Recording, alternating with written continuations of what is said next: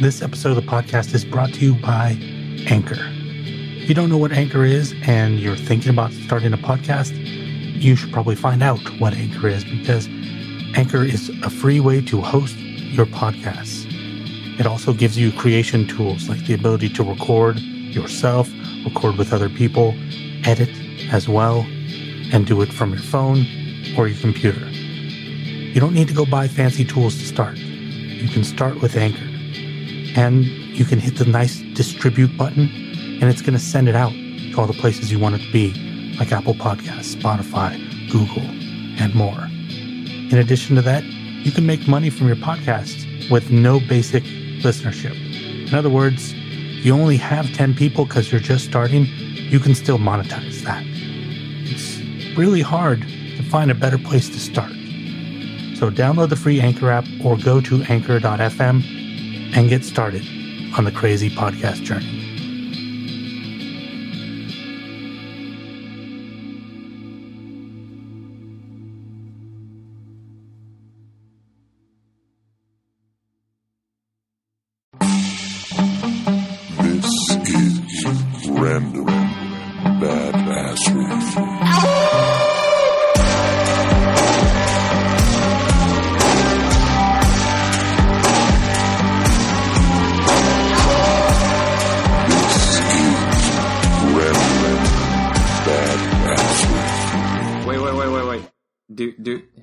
Sorry, do it one more time because I'm I'm doing one, two, three, and you're doing one, two, three, clap. Welcome back to the Random Badassery Rodeo. Strap yourself in for who knows what's going to happen. I will be a clown today inside of a barrel, and opening the chute for you will be my friend and your friend, Lam Wen. Does that make me the barrel or the bull? Oh, no.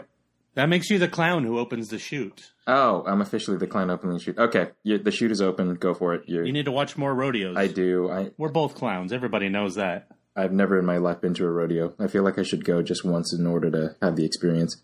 They're kind of cool, aside from the possible cruelty to animals part. Who knows? Sure. Well, um, some big news today. Um, but before we get into the big news today, I want to uh, have a little talk with you, audience, about advertisement and sponsorship and uh, things like that, and let you know where we stand. So, one of the big problems I see when I see, uh, you know, the way podcasters deal with advertisements in their uh, in their shows is I feel like it really goes to extremes. There is the the minimalist, um, the minimalists. It's hard to say that word and enunciate that last S. Uh, their route is that they don't do advertisements and they have a mantra that they repeat over and over again, which gets kind of old in my opinion. That we don't do advertisements because advertisements suck. And uh, first of all, I don't think advertisements suck. I think advertisements, when there's too many of them and when they're for things that you don't care about, advertisements suck. But when I see an ad for something that I'm interested in, I usually go buy that thing because I was interested in it. And I wouldn't have known about it if it wasn't for the advertisement. So I don't necessarily agree with their philosophy. What do you think of their philosophy, Lamb? Um, I agree with that. I mean, for, for all for all intents and purposes, what we're talking about is is how much you are willing to shield yourself in order to make a buck, right? And I think in our case, we've we've made this very clear from the, the essentially the beginning that we would never have advertisers unless we believed in their product or personally used them. Um, you know, like for our, our tools and te- uh, our tools and techniques episodes, um, we always talk about apps that we're actually using. No one pays us to talk about them, um, and no one um, pays us to give them praise and or criticism for that matter. So. Um, I think you and I have always stuck to that philosophy, and we've always stuck very clear to the philosophy that unless we believe in it, we're not gonna we're not gonna um, accept a sponsorship or advertise for that particular company. That brings me to the other end of the spectrum, which is I, I, I actually feel bad that I'm calling out specific podcasts, but I want to give you guys specific examples. But uh, I, I had to li- stop listening to a podcast that I really enjoy, which was Tim Ferriss' podcast, because the way he deals with advertisements, it just started to nauseate me over time because it's it's like the first eight minutes of his podcast is it's not even him talking about the advertisement. It's a recording that he did one time that he plays over and over and over and over again, and it just shows no interest in the product, so it sucks for that company, but it also sucks for the audience because who the hell wants to hear the same thing described the same exact way in the same exact recording over and over again when they just want to get into the show? And especially the length of it too. It's so long. Joe Rogan kind of does the same thing, but at least Joe Rogan has the heart to talk about it individually every time. Sure. And he might go off for 15 minutes on on one of his tangents about the product, but it's fresh and new every time and it just shows an interest. You know, companies you, we've talked a lot about tech and you know turning off your phone and all that stuff, but I want to make something very very clear to you guys. Companies and business is not a bad thing. It's just implemented poorly a lot of the times. And we what we're really against in this show is not technology obviously because we love apps. We're against overload. We're against things that get in the way of you creating things. And we there are a lot of great companies out there. And it, it, i i just i think that that they deserve a good advertisement if you get them as a sponsor. Um, i mean what do you think about that Yeah, I agree. Um, I mean, for for example, I, I you haven't mentioned uh, who who our sponsor is going to be, but yeah, I totally agree with that. There are plenty of good companies out there, um, and even a, a lot of people think that a lot of the megalith companies, um, like the massive corporations, are all bad. Um, and don't get me wrong, quite a few of them are. But most of most people who get into business or politics or whatever it is don't get in to hurt people. You know, they get in to try to help people.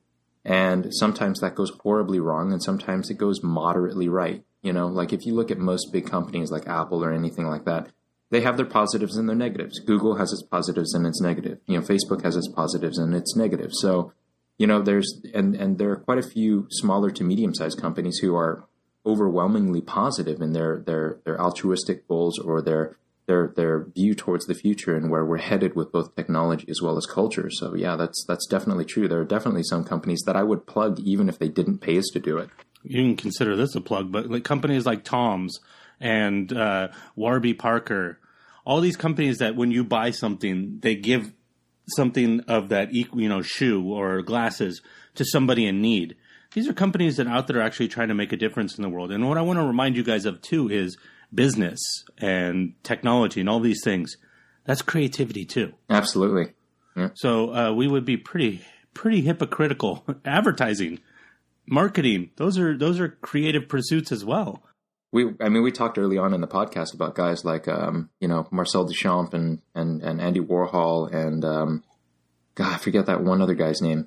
Um, but their, their entire, their entire, um, foray into the art world wasn't about art itself. It was about whether you could get away with something. And a lot of it was about advertising and, and, and marketing. And so, you know, if, if the modern age tells us anything clearly, it's that one of the, the, the biggest moves towards the artistic or creative world is actually marketing. I mean, some of the most creative things I've seen over the last 10 years have been in marketing. Um, so that's definitely true. I mean, it's one of those things like, you know, you, if, if there's money in, in marketing, for example, then there's money in creativity.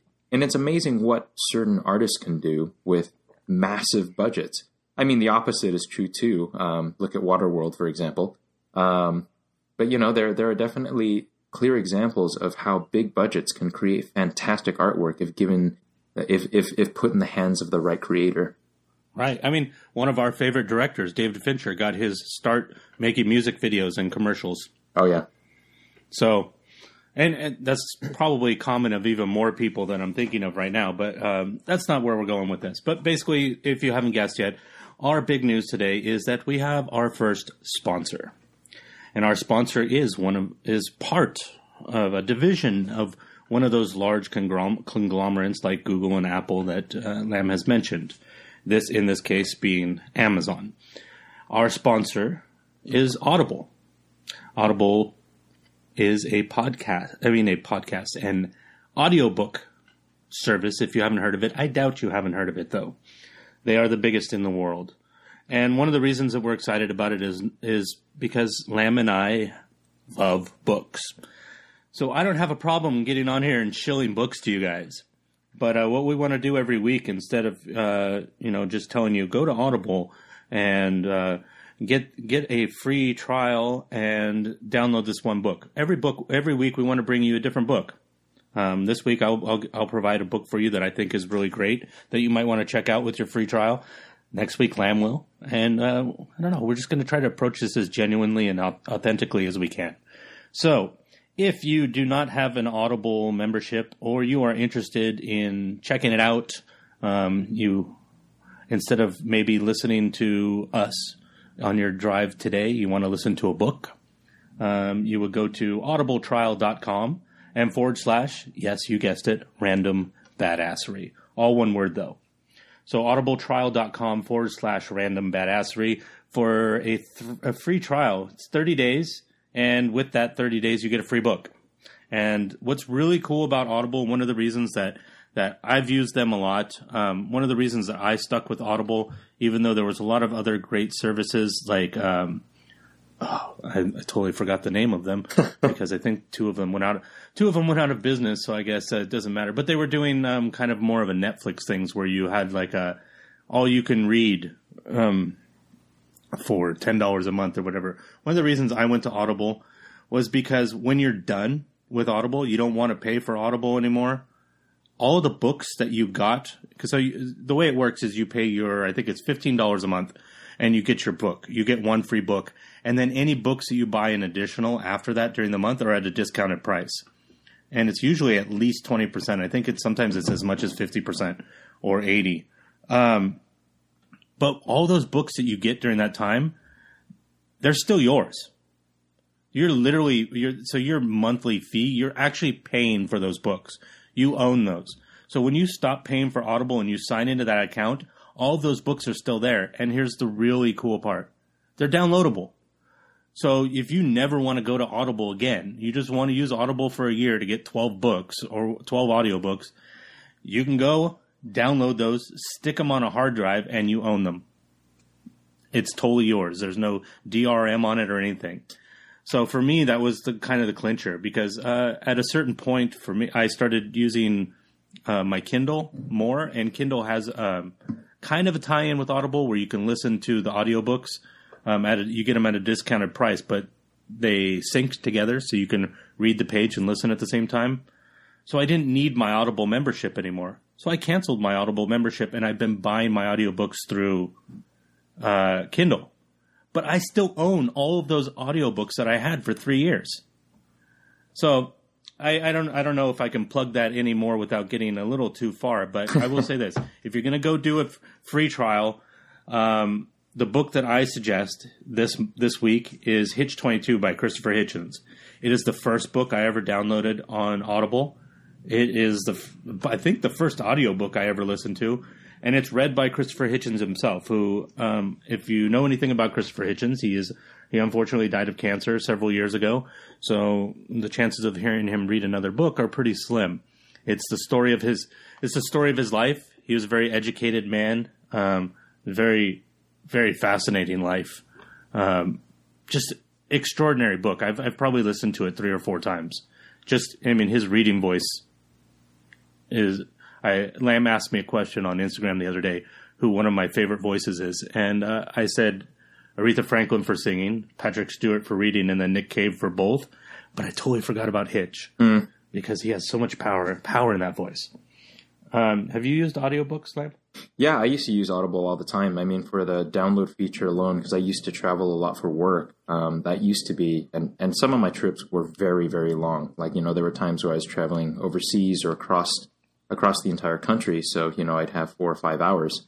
Um, and the download feature on Audible was an absolute godsend. Like there were times where you know, obviously, in on a plane, you didn't, at least not until recently, you didn't have an internet connection, so you couldn't just stream things. Um, so you know, I there are entire collections of books. Like I think before I even touched a single Harry Potter book, for example, I I listened to the entire um, audiobook series on Audible. And by the way, the audiobooks are really really good for that series. Um, I, I feel terrible not remembering the name of the the person who read those books, but um, it, it's it's very very good. Um, so yeah, absolutely. I, I, I still use audiobooks to this day. Uh, between podcasts and audiobooks, that's pretty much all I'm doing in the car when I'm I'm commuting. So you know, it's at least a full audiobook um, a week, or at least uh, you know two or three throughout the course of the week, depending on whether I mix it in with some podcasts as well. See, that's the extraordinary thing to me. I think you know a lot of people have talked. By the way, we're moving past that section and we're going into our rambling. Yeah, we're out of the advertisement stuff. Yeah. One of the things I, you know, people have been talking for the last years. Oh, the future of everything is in video. The future of everything is video. I disagree. I think the future of everything is in audio. Uh, because uh, audio, you can. I mean, think of all the things you can do while you're listening to a podcast or listening to a book. You know that you can't do while watching a video. You can't drive. Can't go for a jog. You can't work. You know, you can't uh, fix your car. All these things you can do while you got, you know, your AirPods or your EarPods or your your Beats or I only named three Apple products because I can't think of a single headphone for some reason right now that isn't made by Apple. But you've got, you know, whatever you got in your ears, and you can listen to these things doing other stuff. And I think to me, that's that's power. That's something. There's an intimacy to audio that people that people don't give enough credit to. One of our listeners, Anna, she listens to stuff in the background while she's making art. Why? Because it's it's audio. You can do that. That's that's that's an intimate thing to, to be part of somebody's um, routine while they're making art. Yeah, I can't really think of an artist that I know that doesn't do that. Um, you know, that doesn't throw on their favorite song or, or a podcast or something like that um, while while they're doing stuff. You know, what's funny is I, back in the day when I, I first started getting into audiobooks and stuff, I I actually was against audiobooks. I feel so stupid for saying that now. Um, but I, I thought audiobooks were, were kind of the death of actual books. What a what an idiotic thing to think. Um, it not only isn't it, it's inspired me to have more interest in certain books that I would have never found otherwise. Um, and it's allowed me to, to consume them in ways because you know, like when you're on a plane, for example, and you just want to kick back and and and and and you know, put your head back and close your eyes. You don't want to focus on a book for twelve hours. Um, it allows you the the option to do that. And there's so many books that I've consumed because of that. I mean, it's amazing. Um, there are certain books that like. Um, the Martian, for example, which I never would have read in hardback form or paperback form if I didn't have the audiobook. And I would have missed out. It was a great book. Um, it was a lot of fun. So, yeah, um, I definitely think the medium has evolved quite a bit, and Audible's been a big part of that, as well as, you know, the iTunes um, audiobook service and stuff like that, I, which is my first entry point to audiobooks. Um, but Audible just had an easier to access and more diverse library. Um, so it was, it was the interface just made a lot more sense to me. So I switched to that at some point, and I've never looked back. I mean, my my library is extensive now. You shouldn't feel so bad about thinking poorly of audiobooks at first because I was in the same camp as you. Um, until I heard, like, I think it was an interview with Seth Godin, and he talked about how he used uh, almost audiobooks almost exclusively. But he uh, because my problem with it is I, I like to highlight and take notes, and um, that's really important to me. You guys have heard me talk about that a million times, so you don't need me to explain that anymore. But with an audiobook, I couldn't do that. You know, I'm like, oh, I feel like I'm just gonna this information is just gonna be going in one ear and drifting out the other. But the, in the Seth Godin interview, he said something about listening to audiobooks over and over again, just hammering those points in. And I was like, and something about that, it clicked with me. I'm like, oh. Then I swear it must have been like a month afterwards. Audible introduced the, and this is how you can tell we're not professional shills. Um, I don't remember what the feature is called, but there's a feature in the app that lets you take audio clips, so you can literally highlight audio. Um, so you can go back and it's like highlights, but it, they're just like audio clips. So you you can remember that sentence or that paragraph, which is I just I thought that was really innovative and cool, and it came at the time when I was like, uh, this is exactly what I need. Oh, by the way, another thing I want to talk about. Well, before we get into, by the way, we are also doing the Coen Brothers today. That's two, by the ways, stacked on top of each other. Um, we finally got around to the Coen Brothers. But before we do that, let's talk a bit about what are we going to talk about, Lamb? What do you think? I don't know. I don't know where you're going with that. Even though I told you before we started. Yeah. See, we, we wound so many different places. I totally see. This is why you shouldn't give me plans. It never works out. I completely, I completely got derailed. All right. So what are we talking about? Bring a little bit of reality in. Oh. Um, we're going to talk about the monthly creative challenge. ah, geez. Yeah, that's right. I'm sorry. thank you guys so far, who everybody who has participated. It's been awesome. We got off for for a two week, you know, mid month start. I think we we had a really great beginning to this project. Um, we are now in it. Uh, what, what week is this? We're the first. I guess is a little bit over the first week. We're 11 days into this month. So uh, we've already had our first entry from Trista on light, uh, or as Lamb um, explained it, what does light mean to you? That is the prompt for this month. And if this is the first time you're listening, monthly creative challenge is really simple. Hey, we're going to give you a prompt every month. Go make something. I don't. It doesn't have to be art. Go make something that that word or that prompt or that sentence inspires you to make. Take a photo of it, post it on Instagram, tag at random badassery, and share it with us. If you don't have Instagram, share it wherever.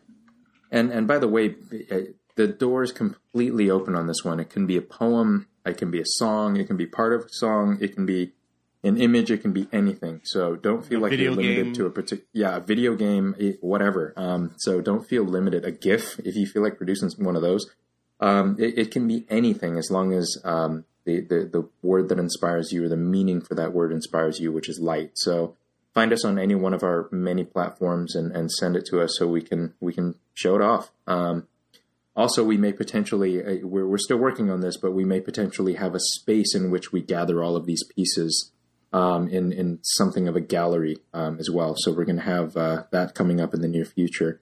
Um, so yeah, keep keep your eye out for that. But yeah, continue to produce stuff and send it our way. Uh, we love seeing it. We love seeing people produce stuff, and we love knowing um, that we're we're we're doing things that are helping to creatively inspire people. Um, which, by the way, over the last uh, week, um, so many of you have reached out to us to tell us um, what you thought about the show, and I'm I'm humbled and shocked by it. Like Chad and I, because we receive it on so many different outlets.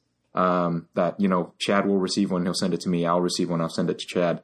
Uh, but thank you guys for for the outpouring of of of, of support. It's it's really humbling and, and really really cool. Um, you know, a lot of times Chad and I think we're we're just sitting on desert islands with microphones and just talking to coconuts. Um, but you know, every every so often we get a reminder that those coconuts are actually people and that island is actually the world. So uh, thank you guys, thank you guys for doing that. Yeah, and as long as you guys are out there, we're going to be here. You know, this is this is we've we've talked a little bit about it before, but this is something this it's not just something we do. This is something we're we're working on our best to live. So, this is this is something that we're very dedicated to, and that something is specifically is you. And that's why this monthly we created this monthly creative challenge. It benefits us uh, in no way financially or anything like that. We're not selling your artwork. You're just sending us photos of it.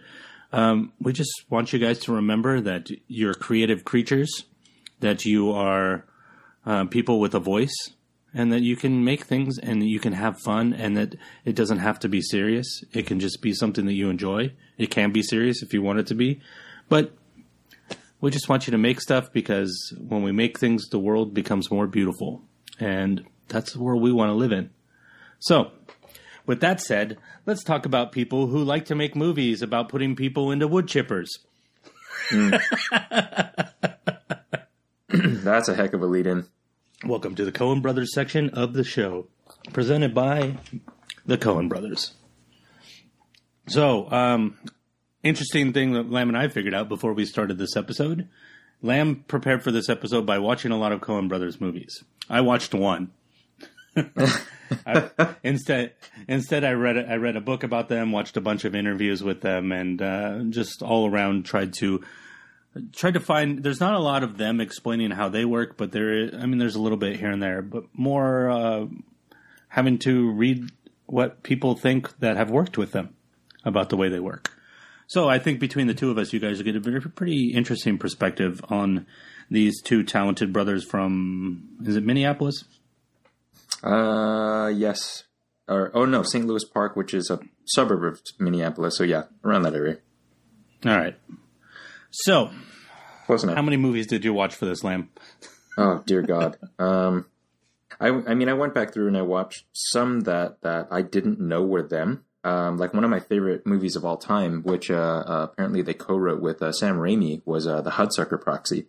Um, and that, by the way, I mean, it, it, it's it's an allegory for marketing and and, and business, like we just described earlier in the the sh- the show. That is fascinating and really really funny. Um, I it's very very slapstick. Well, not slapstick. How do I describe it? It's it's it's very nuanced um, and it's very um, outlandish. Um, if any of you have seen Brazil, it's kind of in that same ilk. Um, and Tim Robbins is the main character, and basically he's he's a guy who's placed onto the board um, of a failing toy com- or failing large corporation, um, and he's put there because he's an idiot, or at least they perceive him to be an idiot. Um, and what the, the the board is trying to do is tank the, the the stock price so they can rebuy it at a cheaper price. Um, unfortunately, uh, Tim Robbins' character ends up doing a fantastic job um, as head of the company, and he by by inadvertently inventing the hula hoop.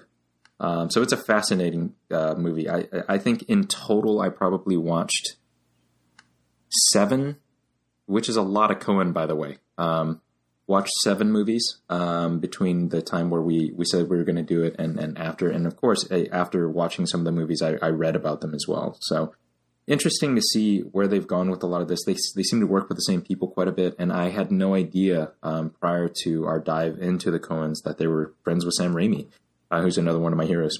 Yeah, he was a huge influence on them. Actually, Yeah, um, yeah. I saw saw one thing where they, they they talked about how Evil Dead was was the, probably the biggest influence on them. Um, not because they wanted to make something like Evil Dead, but they saw what Sam did, which was kind of raising his own money. Uh, basically, they saw how independent film could function, and they decided, let's make, let's do it. Because they, uh, I don't know if you ran across this in your research, but as they were kids, they were making movies as kids with Super 8s. yeah, They yeah. would watch they would watch TV and go outside and mimic it. Um, so they saw what Sam Raimi did, and they're like, "Dude, let's do that."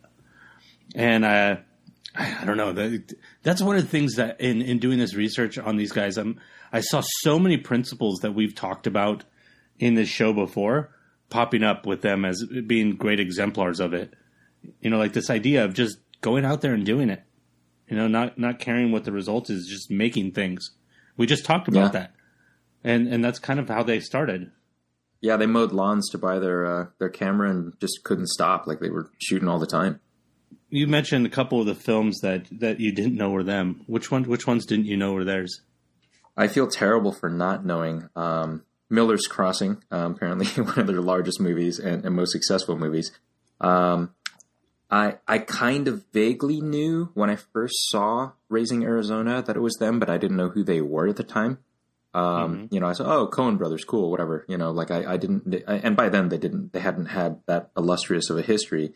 Um, but I remember how floored I was when I originally saw um, Raising Arizona, and of course, the second viewing, um, you know, 15 years later, is significantly more impressive than the first because you know when when I saw the, the when I saw it the first time, I didn't quite understand the nuances, um, nor did I have as much in, as an extensive um, experience with the cinematic world.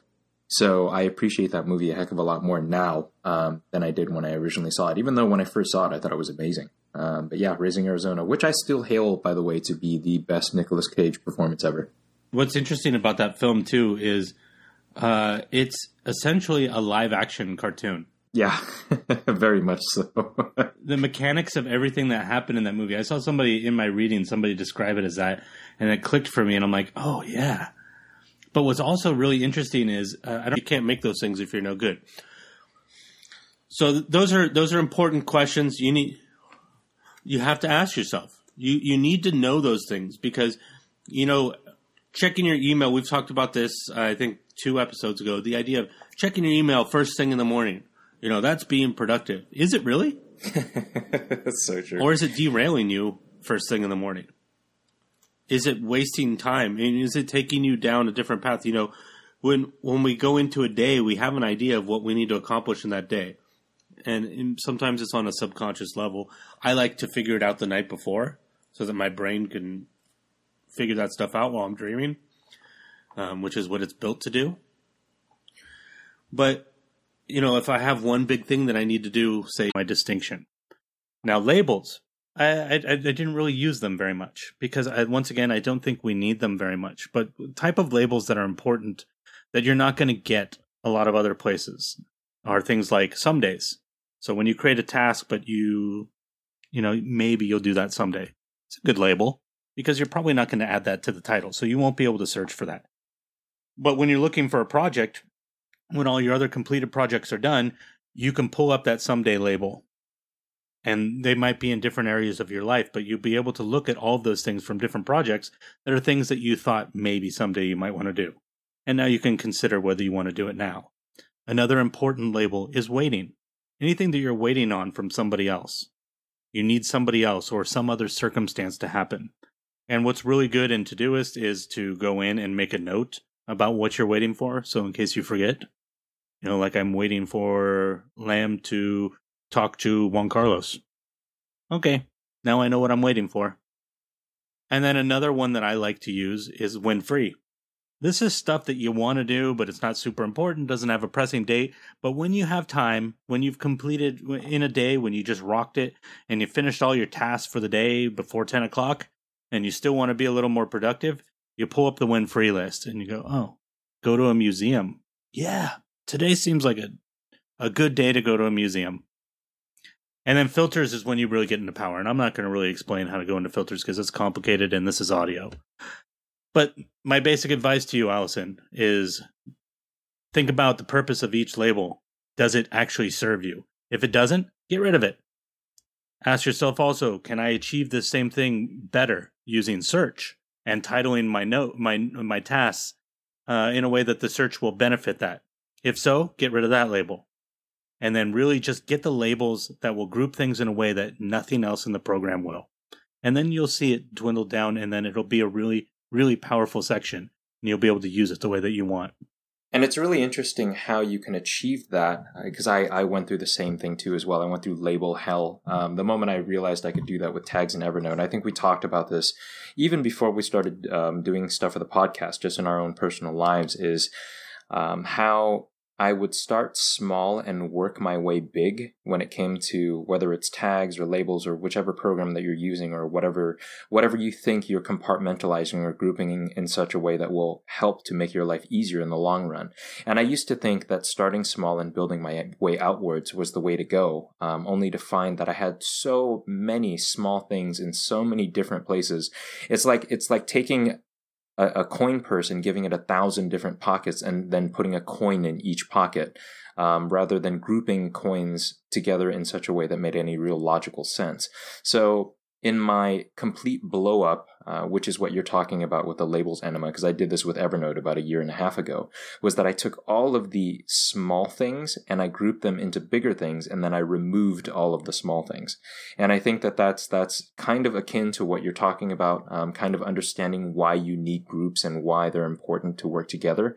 Um, I think for me personally, personally, one of the things that really helped me was understanding time um, and understanding not just the priority of what needed to be done when, uh, but how long things would take and what projects they were related to, either short term, medium term, or long term. And I realized that everyone using one of these types of apps is going to use it slightly differently. But for me, time was a very big indicator as to when and how I would do certain projects or whether I would group certain projects together at all. And there are times, for example, where uh, something photography related um, can belong in two different groups, even though it's the same thing, because one is short term and one is long term, for example. So I think that that not just defining what they are and how you're going to use them is important. I also think that defining when you're going to use them and over what period of time is really important as well. When I did the personal interview with you, Lamb, one of the things that we talked about was how at the beginning of this podcast and in probably I would say the beginning, meaning the first year, there was a lot of scatter on my part as to what we were using to organize ourselves. A lot of jumping from things because uh, I was jumping to conclusions about how things would be done without understanding what I needed and how to achieve it. And that's the lesson that I learned. And that's the lesson that I'm presenting here is understand what you're trying to achieve and understand what you're going to want from those things and that will help you define what you actually put in. It's it's seems like the simplest thing. We all think that we do that, but we actually need to go to imagine yourself with the perfect productivity system and look backwards. What would that look like? When I want this, how would I want to find that and then make that happen? Uh, a lot of people end up doing these things where they especially in Evernote. I don't think this happens as much in Todoist, but they have labels that have like one or tags that have one note, just one note in that tag. Well, why? just go to that note. so you need at least more than one thing to justify a label or a tag. Also, something really important to keep in mind, and I think we all fall into this trap when we first start messing with productivity apps or to do to do list apps or whatever it may be, whatever whatever app it is that you're using to try to organize your life, is we there's a certain sense of novelty that you have from being able to do something the way that you're doing it for the first time. And i think because of that you you you jump into it like a child and which is not necessarily a bad thing. In some senses it makes you learn these apps much much quicker. But in the long run you can create yourself a lot of problems by not going into it with a sense of ruthless discipline and without some core logic and i think that that's really really important in my officially my third pass at Evernote, I think one of the things that I really made a concerted effort to do is to go into it with a core of logic, defining what groups were to me and how those groups were to function together. Um, I think Chad's example of, of one note and then labeling that one particular note is a very good example of how you can fall into the novelty trap and I think that the novelty trap is what gets us stuck in these modes where we're just defining and using and defining and using. With productivity apps, um, I find that the, the, the term just because you can doesn't mean you should really, really applies. And one day, dear listeners, I will explain to you the system that I'm now using, which is Apple Reminders, one simple, basic to do list, no groupings at all, and paper. Okay, so the last thing I wanted to talk to you guys about today was uh, what I like to refer to as burn your ships. Um, I don't know the conquistador that did it, I don't remember. Um, because this is not a history podcast, nor is it an informational podcast, which Chad is fond of saying over and over again, because we very often forget uh, where our references come from and or the projects that we're talking about specifically. So, my example is very specifically about burning your ships. Uh, what I mean by that is that you know over the course of our lives we create these these things for ourselves. We create an apparatus of things like jobs and tasks and people and friends and things that we're supposed to do on a daily basis. Um, the routine that defines our our lives on a day to day basis, and most of those things occupy time. But very few of them actually offer any real progress or enlightenment. And over time, things just give us comfort. You know, they never really give us happiness. And so you know, with losing a number of people this year, a few family members as well as a few friends, um, I've started to realize more and more the the thing that people always say, which is, you know, you only have one life to live, so so why not do something that you you you like, or why not do something that makes you happy? And I think that one of the key obstacles to me doing that is me creating this apparatus, me creating these these safety nets and these these these tasks and friendships and, and environments in which I feel like I'm using my time to occupy myself, to, to, to produce something. And I, I realized that very few of those things actually make me happy. And so, you know, over the last couple of weeks, um, it was a defining moment for me where I lost a friend. And in thinking about his life, one of the things that I, I consistently remember was how he would just do things because they were there to do. Um, in no uncertain terms, he was like the Joker from from Batman, where he just did things because they because that's just what he felt like doing. So I decided to to quit my job, which I was very unhappy with. Um, I decided to remove my commute from my life, which ate up a lot of time and energy, and I decided to try to pursue something that that I think will make me much happier in the long run, and to in order to to take that pursuit on with all of my energy and heart and speed is to have quit my job. Um, and that was a tough thing for me to do. You know, it's a tough thing to, to let go of your, your support apparatus.